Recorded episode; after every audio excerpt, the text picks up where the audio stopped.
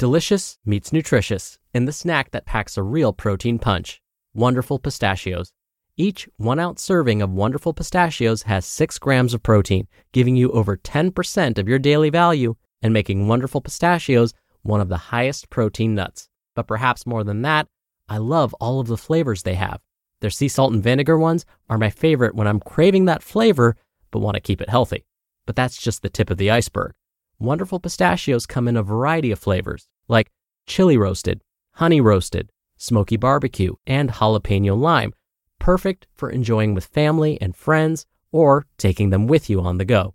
Whether you're a pistachio purist who loves cracking open every nut, or you prefer the convenience of no shells pistachios, Wonderful Pistachios has got you covered. Grab Wonderful Pistachios and elevate your snacking game today. So fill up with a healthy snack when hunger strikes. Visit wonderfulpistachios.com to learn more. That's wonderfulpistachios.com. It's another Q&A edition of Optimal Health Daily, episode 1225, and I'm Dr. Neal Malik.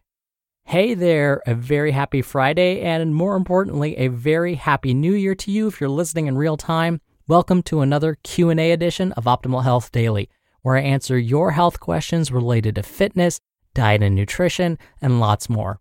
You send in the questions and I answer them for you. Now, if you want to send me a question, come by oldpodcast.com slash ask, or you can call in your question by dialing 61 I love OHD. And I'm now taking questions by email, so you can send one in to health at oldpodcast.com. Now, before I get to today's question, I always have to talk about myself just a little bit so that you know about my background. Folks often ask me, so are you a medical doctor or what kind of doctor are you specifically? Well, I have my Doctor of Public Health degree where my emphases were chronic disease prevention and nutrition. I also have my Master of Public Health degree where my emphases were health promotion and health education. I'm also a registered dietitian nutritionist, a certified health education specialist, and a certified exercise physiologist through the American College of Sports Medicine. Now, when I'm not doing this podcast, I'm actually full time faculty within the California State University system. I published peer reviewed research and presented research at national conferences. Now, I share all of that with you so that you know that the advice I give is science based, it's data driven as opposed to opinions and anecdotal evidence. So I hope that when you ask me a question, you feel confident that it's just not my opinion that I'm giving here. All right, with that, let's finally hear today's question as we optimize your life. Hi, Dr. Neal. I understand sitting all day can have negative effects on the body, and it's important to try to alternate between standing and moving throughout the day. I've seen active desk stools, and I'm wondering if there's any research on how those compare to traditional desk chairs in terms of posture or encouraging body movement. Thanks and love the show.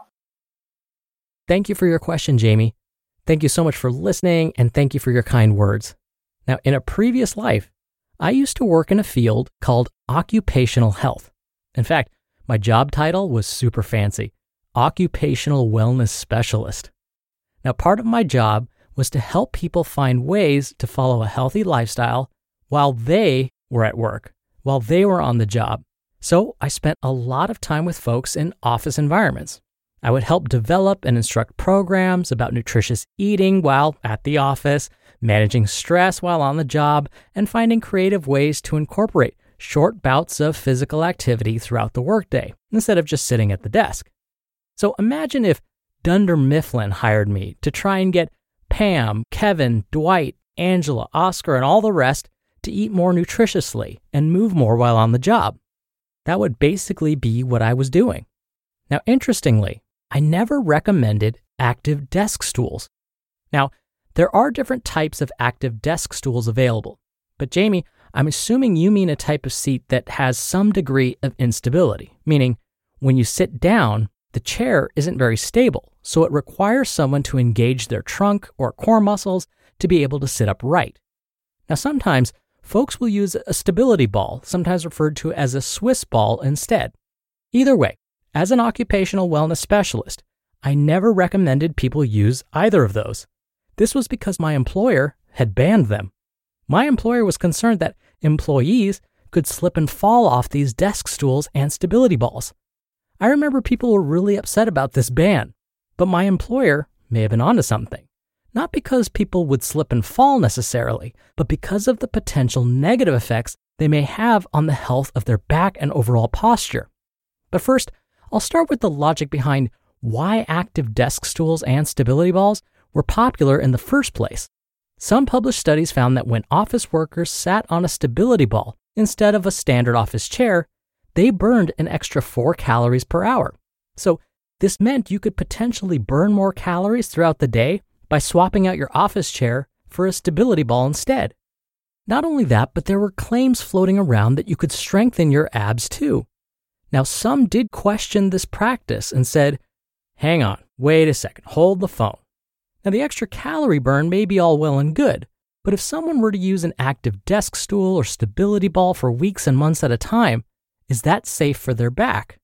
What might it do to their posture? Well, studies have been performed looking at this very thing. I'll start by saying that more research is absolutely needed.